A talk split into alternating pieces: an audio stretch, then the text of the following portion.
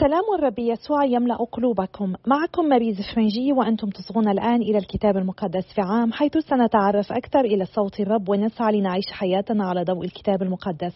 نحن مستمرون في قراءتنا من سفر التكوين إلى سفر الرؤيا. نحاول أن نكتشف قصة الخلاص وأين نحن منها. ولقد وصلنا إلى اليوم الثلاثمائة وستة وخمسين.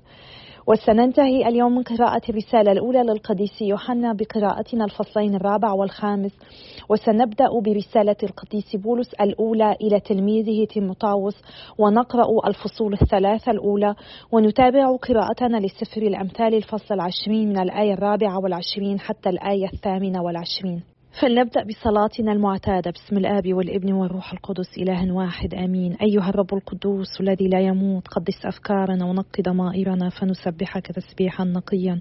ونصغي إلى كتبك المقدسة لك المجد إلى الأبد آمين. رسالة القديس يوحنا الأولى الفصل الرابع. الشرط الثالث اجتناب المسحاء الدجالين والابتعاد عن العالم. أيها الأحباء لا تركنوا إلى كل روح بل اختبروا الأرواح لتروا هل هي من عند الله لأن كثيرا من الأنبياء الكذابين انتشروا في العالم. وما تعرفون به روح الله هو أن كل روح يشهد ليسوع المسيح الذي جاء في الجسد كان من الله وكل روح لا يشهد ليسوع لم يكن من الله. ذاك هو روح المسيح الدجال الذي سمعتم أنه آت وهو اليوم في العالم. يا بني أنتم من الله وقد غلبتم هؤلاء لأن الذي فيكم أعظم من الذي في العالم. هم من العالم لذلك يتكلمون كلام العالم فيصغي إليهم العالم. أما نحن فإننا من الله فمن عرف الله أصغى إلينا ومن لم يكن من الله لم يصغي إلينا. بذلك نعرف روح الحق من روح الضلال. أصول المحبة والإيمان. أصل المحبة. أيها الأحباء فليحب بعضنا بعضا لأن المحبة من الله وكل محب مولود لله وعارف بالله.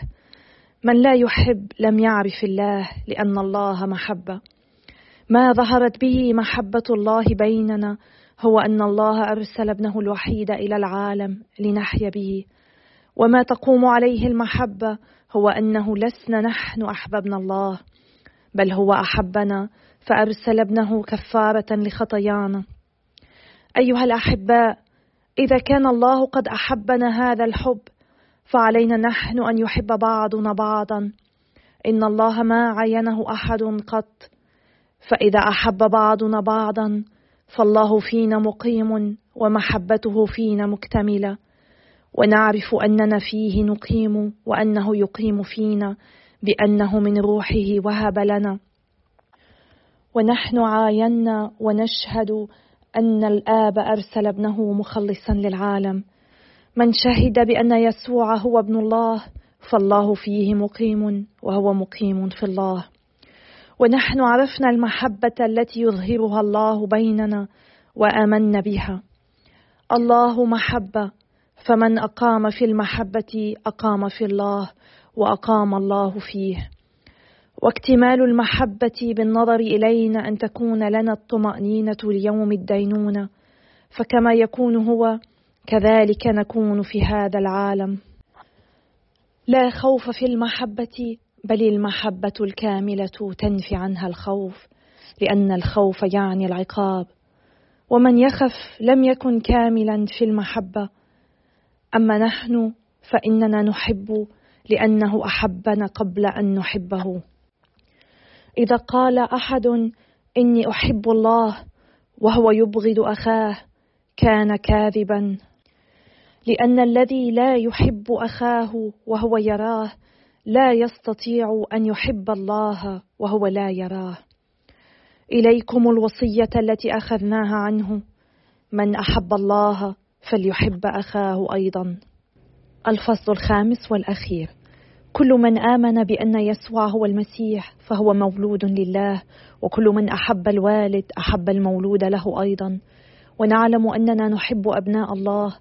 إذا كنا نحب الله ونعمل بوصاياه لأن محبة الله أن نحفظ وصاياه وليست وصاياه ثقيلة الحمل. لأن كل ما ولد لله يغلب العالم وما غلب العالم هذه الغلبة هو إيماننا. أصل الإيمان. من الذي غلب العالم إن لم يكن ذاك الذي آمن بأن يسوع هو ابن الله؟ هذا الذي جاء بسبيل الماء والدم يسوع المسيح لا بسبيل الماء وحده بل بسبيل الماء والدم. والروح يشهد لأن الروح هو الحق والذين يشهدون ثلاثة الروح والماء والدم. وهؤلاء الثلاثة متفقون. إذا كنا نقبل شهادة الناس فشهادة الله أعظم وشهادة الله هي أنه شهد لابنه. من آمن بابن الله كانت تلك الشهادة عنده. ومن لم يصدق الله جعله كاذبا لأنه لم يؤمن بالشهادة التي شهدها الله لابنه. وهذه الشهادة هي أن الله وهب لنا الحياة الأبدية وأن هذه الحياة هي في ابنه. من كان له الابن كانت له الحياة. من لم يكن له ابن الله لم تكن له الحياة. الخاتمة. كتبت إليكم بهذا لتعلموا أن الحياة الأبدية لكم. أنتم الذين يؤمنون باسم ابن الله. أمور إضافية. الصلاة للخاطئين. والثقة التي لنا به هي أنه إذا سألناه شيئا موافقا لمشيئته استجاب لنا. وإذا كنا نعلم أنه يستجيب لنا في كل شيء نسأله إياه فنحن نعلم أننا ننال كل شيء نسأله إياه. إذا رأى أحد أخاه يرتكب خطيئة لا تؤدي إلى الموت فليصلي. والله يهب له الحياة. وأعني الذين يرتكبون الخطايا التي لا تؤدي إلى الموت. فهناك الخطيئة التي تؤدي إلى الموت ولست أطلب الصلاة لها. كل معصية خطيئة ولكن هناك الخطيئة التي لا تؤدي إلى الموت. خلاصة الرسالة. نعلم أن كل من ولد لله لا يخطأ لكن المولود لله يحفظه فلا يمسه الشرير. نحن نعلم أننا من الله وأما العالم فهو كله تحت وطأة الشرير. ونعلم أن ابن الله أتى وأنه أعطانا بصيرة لنعرف بها الحق. نحن في الحق إذ نحن في ابنه يسوع المسيح. هذا هو الإله الحق والحياة الأبدية. يا بني حذروا الأصنام. رسالة القديس بولس الأولى إلى تلميذه تيموتاوس الفصل الأول. توجيه. من بولس رسول المسيح يسوع بأمر الله مخلصنا والمسيح يسوع رجائنا إلى تيموتاوس ابني المخلص في الإيمان.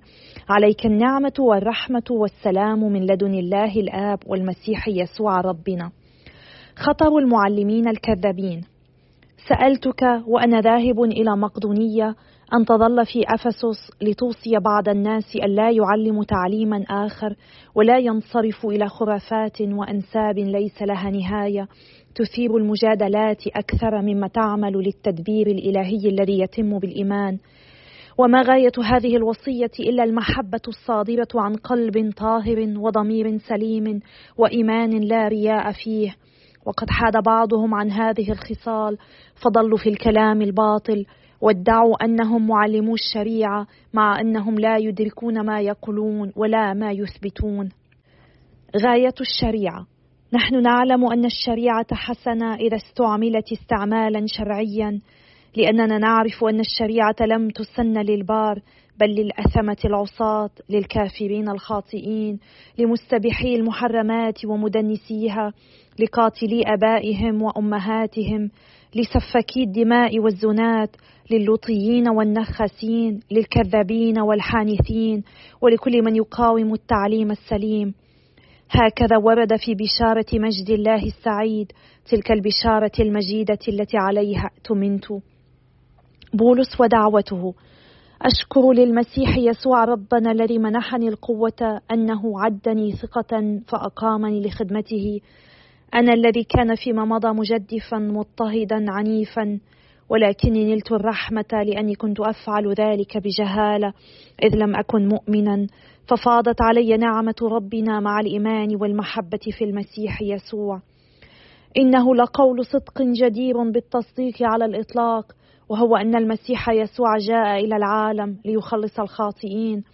وأنا أولهم فإني ما نلت الرحمة إلا ليظهر المسيح يسوع طول أناته في أولا. ويجعل مني مثلا للذين سيؤمنون به في سبيل الحياة الأبدية. لملك الدهور الإله الواحد الخالد الذي لا يرى الإكرام والمجد أبد الدهور. آمين. إرشاد لتيموتاوس. أستودعك هذه الوصية يا ابني تيموتاوس وفقا لما سبق فيك من النبوات لتستند إليها وتجاهد أحسن جهاد بالإيمان والضمير السليم الذي نبذه بعضهم فانكسرت بهم سفينة الإيمان. من بينهم هم منايوس والإسكندر اللذان أسلمتهما إلى الشيطان ليتعلما الكف عن التجديف. الفصل الثاني صلاة الجماعة. فأسأل قبل كل شيء أن يقام الدعاء والصلاة والابتهال والشكر من أجل جميع الناس ومن أجل الملوك وسائر ذوي السلطة لنحيا حياة سالمة مطمئنة بكل تقوى ورصانة. فهذا أمر حسن ومرضي عند الله مخلصنا.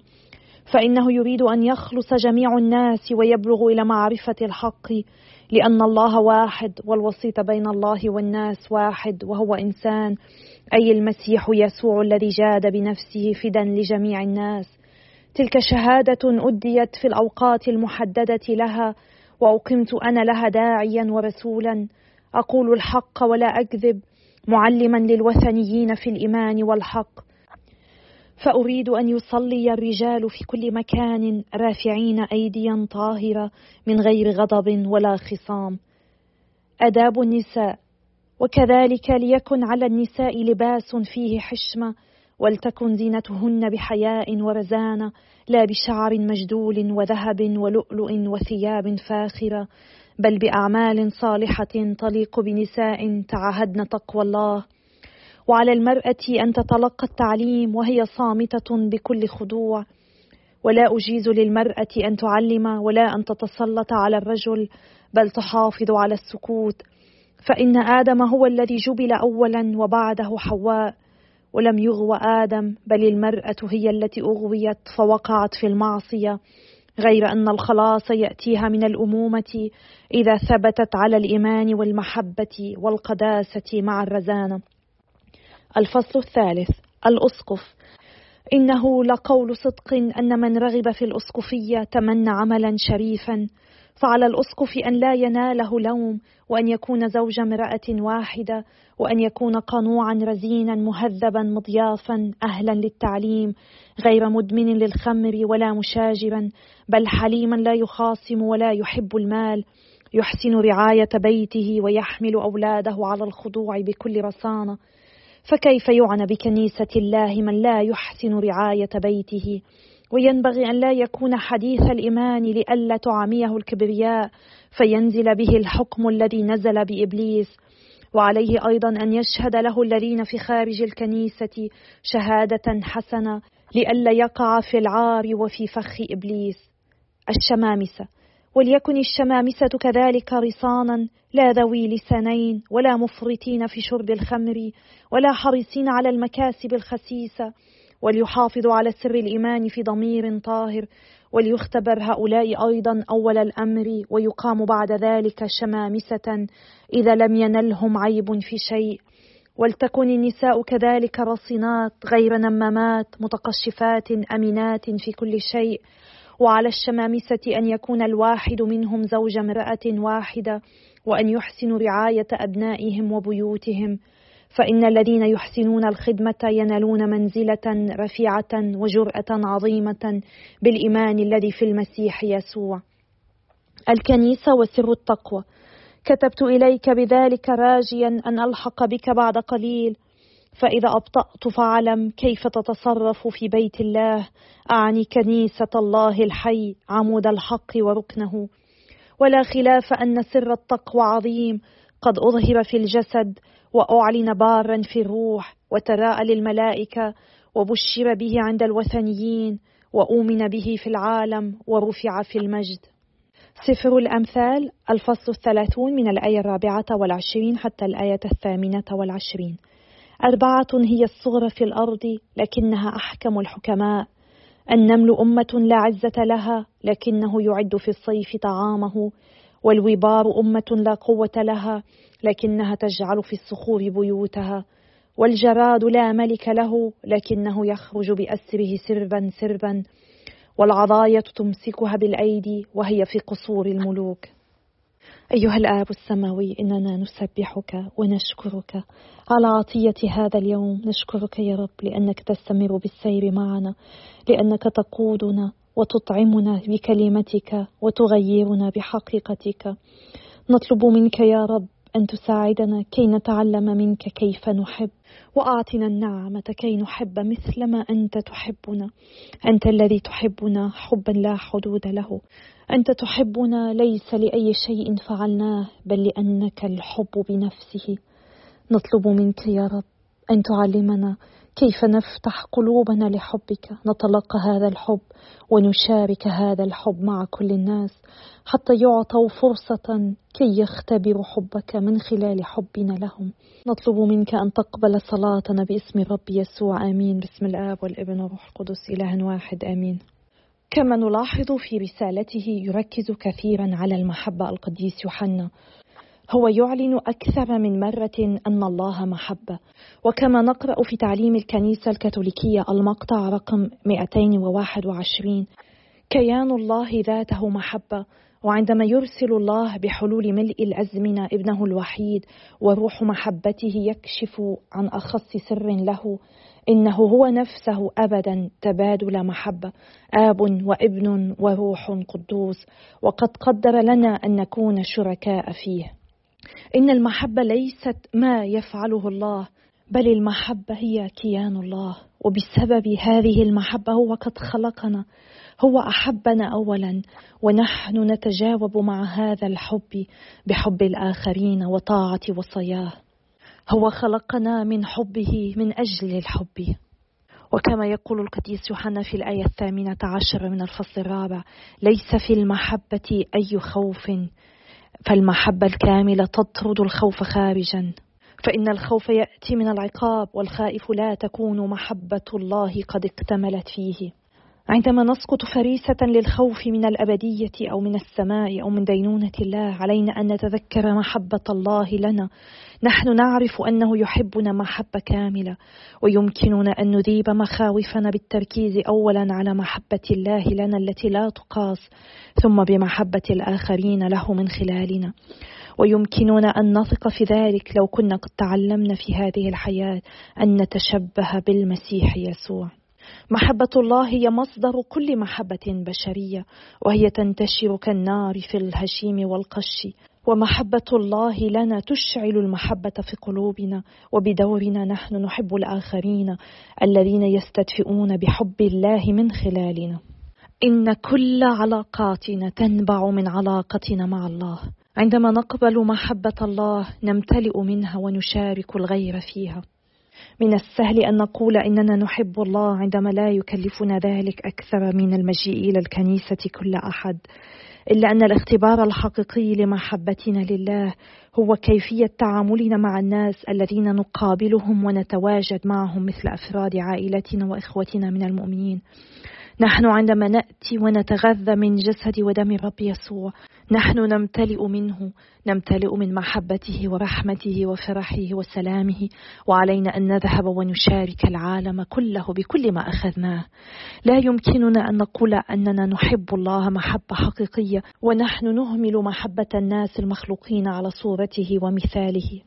لذلك نحن دائما بحاجة إلى النعمة كي نفتح قلوبنا لمحبته كي نقبل هذه المحبة ننالها ونشارك العالم كله بها.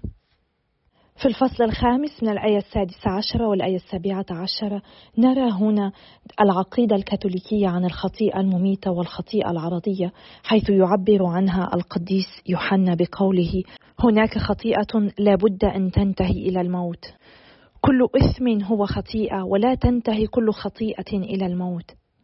ونقرأ في تعليم الكنيسة الكاثوليكية مرة أخرى في المقطع الألف وثمانمائة وخمسة وخمسين.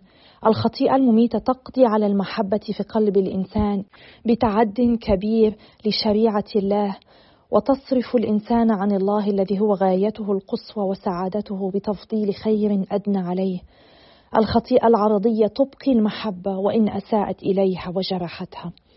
مما يعني أن الخطيئة المميتة هي تؤدي بنا إلى الهلاك الأبدي. وفي المقطع 1857 تشرح شروط الخطيئة المميتة. حتى تكون الخطيئة مميتة لابد من ثلاثة شروط متلازمة.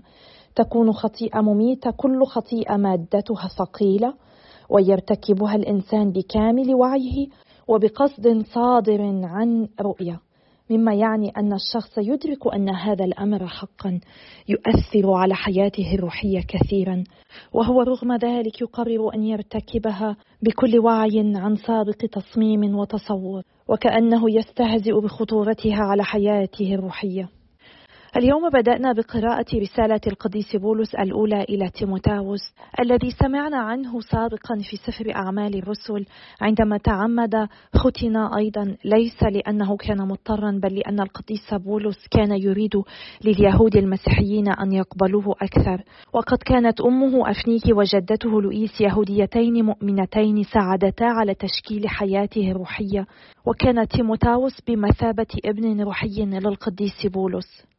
وقد كتب له هذه الرسالة بهدف تشجيعه وإعطائه تعليمات لازمة. وقد أرسله القديس بولس إلى الكنيسة في أفسس لمواجهة التعاليم الكاذبة التي ظهرت هناك ولعله خدم كقائد في الكنيسة في أفسس بعض الوقت. وكان بولس يرجو أن يتمكن من زيارة تيموتاوس. وفي هذه الأثناء كتب هذه الرسالة إليه ليقدم له نصيحة عملية للخدمة. وقد نصح الرسول بولس تيموتاوس بخصوص موضوعات عملية مثل المواصفات التي يجب توفرها في قادة الكنيسة والعبادة العامة ومواجهة التعاليم الكاذبة وكيفية التعامل مع الجماعات المختلفة من الناس داخل الكنيسة. الإيمان الصحيح والسلوك السليم أمران متلازمان لكل من يرغب في القيادة أو أن يخدم خدمة نافعة في الكنيسة. ويجب علينا جميعا أن يكون لنا الإيمان الصحيح وأن نشارك في خدمات الكنيسة بنشاط وأن نخدم بعضنا بعضا في محبة. وهذه الرسالة تحمل فيها إرشادات عن الإيمان الصحيح وإرشادات للكنيسة في الفصول الثلاثة الأولى وإرشادات للشيوخ كما سنقرأ غدا. ويقول القديس بولس في الآيتين الخامس عشر والسادس عشر من الفصل الأول إن المسيح يسوع قد جاء إلى العالم ليخلص الخاطئين وأنا أولهم ولكن لهذا السبب عملت بالرحمة ليجعل يسوع المسيح مني أنا أولا مثالا يظهر صبره الطويل لجميع الذين سيؤمنون به لنوال الحياة الأبدية. إذا كان بولس الذي اضطهد الكنيسة الأولى وكان حاضرا عند استشهاد إسطفانوس يستطيع أن يختبر مثل هذا التغيير الكامل. إن هذا يعني أن هناك رجاء لكل واحد بحاجة إلى المغفرة ويشعر أن خطيئته تتجاوز رحمة الله. حتى القاتلين والكذابين وشاهدي الزور وكل الذين ذكرهم سابقا في الآية التاسعة والآية العاشرة. في هذه الآية يلخص الرسول بولس الإنجيل أن يسوع المسيح جاء ليخلص الخطأ وليس ثمة خاطئ لا يستطيع المسيح أن يخلصه. هل نحن نؤمن بذلك؟ المسيح لم يأتي فقط كي يعلمنا كيف نتبع مثله كيف نقتدي به ونعيش حياة أفضل تليق بأبناء الله بل هو جاء ليمنحنا الخلاص الذي يؤدي بنا إلى الحياة الأبدية. فهل نحن نقبل عطيته؟ ما فعله الله لبولس يريد أن يفعله لي ولك ولك ولكل واحد منا لأن رحمته لا حدود لها ومحبته لا تقاس بأي شيء. لاحقا يحذرنا بولس أنه بإمكاننا أن نخسر إيماننا في الآية التاسعة عشر حيث يقول هذا الضمير الذي تخلى عنه بعضهم فانكسرت بهم سفينة الإيمان. علينا دائما أن نحفظ ضميرنا طاهرا أن نحفظ إيماننا بالمسيح كأعز كنز لنا كأهم شيء في حياتنا وأن نفعل ما نعلم أنه حق. كل مرة نتجاهل فيها ضميرنا متعمدين فنحن نقص قلبنا ونفقد قدرتنا على التمييز بين الصواب والخطأ. ولكن إذا سرنا مع الله هو يستطيع أن يتكلم إلينا من خلال ضميرنا ويجعلنا نعرف الفرق بين الصواب والخطأ. علينا دائما أن نتأكد أننا نتصرف حسب هذه الدوافع الداخلية لعمل ما هو صواب وهكذا يظل ضميرنا طاهر ولا نفقد إيماننا. نعم يمكننا أن نرتكب أخطاء تؤدي بنا إلى فقدان الإيمان ولذلك القديس بولس في رسالته إلى فيليبي كما قرأنا سابقا قال اعملوا لخلاصكم بكل خوف ورعدة. والرب يسوع يقول لنا إنه ليس كل من يقول له ربي ربي سوف يدخل ملكوت السماوات بل فقط الذين عملوا بمشيئة أبيه السماوي. وفي بداية الفصل الثاني يدعونا القديس بولس لنقيم الطلبات الحارة والصلوات والتضرعات والتشكرات لأجل جميع الناس ولأجل الملوك وأصحاب السلطة. مع أن الله كلي القدرة وكلي العلم وليس بحاجة إلينا إلا أنه اختار أن يجعلنا نساعده في تغيير العالم بصلواتنا. أما كيف يحدث ذلك فهذا سر تقصر عقولنا المحدودة عن إدراكه ولكنه حقيقة. والصلاة تغيرنا نحن قبل أن تغير الأحداث في العالم. والقديس بولس يحثنا أن نصلي من أجل بعضنا البعض ومن أجل قادتنا في الحكومة ولا بد أن تكون لصلواتنا الحارة نتائج قوية. وهو يقول لنا إن هذا الأمر جيد ومقبول في نظر الله مخلصنا فهو يريد لجميع الناس أن يخلصوا ويقبلوا إلى معرفة الحق بالتمام في الآيتين الثالثة والرابعة. إن الرب يريد لكل الناس أن يخلصوا حتى الحكام المسؤولين الذين يفشلون بالأعتناء بشعبهم. الله لا يريد الجحيم لأحد. لم يخلق الله أي إنسان للجحيم. كلنا مخلوقون للسماء كلنا مخلوقون من أجل الحب. وهذا خيارنا نحن نختار أين نريد أن نقضي أبديتنا. وفي الآية الخامسة نقرأ فإن الله واحد والوسيط بين الله والناس واحد وهو الإنسان المسيح يسوع. ليس من طريق آخر إلى الآب ليس من طريق للتصالح مع الآب إلا بالرب يسوع المسيح. علينا أن نتذكر ذلك دائما. ولكن هذا لا يعني أننا لا نستطيع أن نصلي لاجل بعضنا البعض وأن نطلب الشفاعة القديسين. حتى القديس بولس يطلب منهم في رسائله أن يصلوا له. ولكننا ندرك أن كل شيء يأتي من الرب يسوع. أن الكنيسة الأسرار المقدسة مثل سر الاعتراف كله قد جاء من قبل الرب يسوع. ولذلك مثلا علينا أن نقبل سر الاعتراف وأن نذهب إلى الكاهن لنعترف بخطايانا ولا نكتفي بالقول أنا أعترف بيني وبين الله. ما من أحد يعمد نفسه. فلماذا علينا أن نقبل بغفران الخطايا بأنفسنا؟ إن الرب يسوع هو ذاته أعطى هذا السلطان لكهنته عندما أعطاه للرسل. أول الكهنة بقوله لهم خذوا الروح القدس ما تحلونه على الأرض يحل وما تربطونه على الأرض يربط في السماء. المسيح هو الوسيط بين الله والناس. أما القديسين والعذراء مريم والذين سبقونا هم يتشفعون لنا عند الرب يسوع أمام الله. إذا كنت لا تتقبل دور القديسين والذين سبقونا لماذا تطلب من الناس الأحياء الخطأ على هذه الأرض أن يصلوا لأجلك؟ كيف يمكن لخاطئين أن يتشفعوا لك وللذين سبقونا إلى السماء لا يستطيعون أن يتشفعوا لنا؟ الذين هم موجودون في حضرة الله يسبحونه ويمجدونه ليلا ونهارا. في الفصل الثالث يعطي القديس بولس إرشادات للرعاة والمدبرين ويقول لنا إن كنيسة الله الحي هي عمود الحق وركنه. الكنيسة هي التي أعطتنا الكتاب المقدس وكانت المترجم المفسر الأمين له. والكنيسة هي التي تعطينا الأسرار المقدسة كلها. علينا أن نشكر القديس بولس على تذكيره لنا بأهمية دور الكنيسة. فلنصلي من أجل بعضنا البعض ونطلب من الرب النعمة كي, كي نتذكر دائما أن الكنيسة تتألف منا جميعا. هي ليست فقط إقليروس ومكرسين ومكرسات بل هي أيضا كل واحد منا. وعلينا أن نشكر الله على تعاليم الكنيسة وكل ما تعطينا إياه الكنيسة رغم ضعف كل الموجودين فيها من أساقفتها كهنتها مكرسين وعلمانيين. أنا أصلي لأجلكم وأتشكركم على صلواتكم وتشجيعاتكم وإلى اللقاء غدا يوم آخر بإذن الله.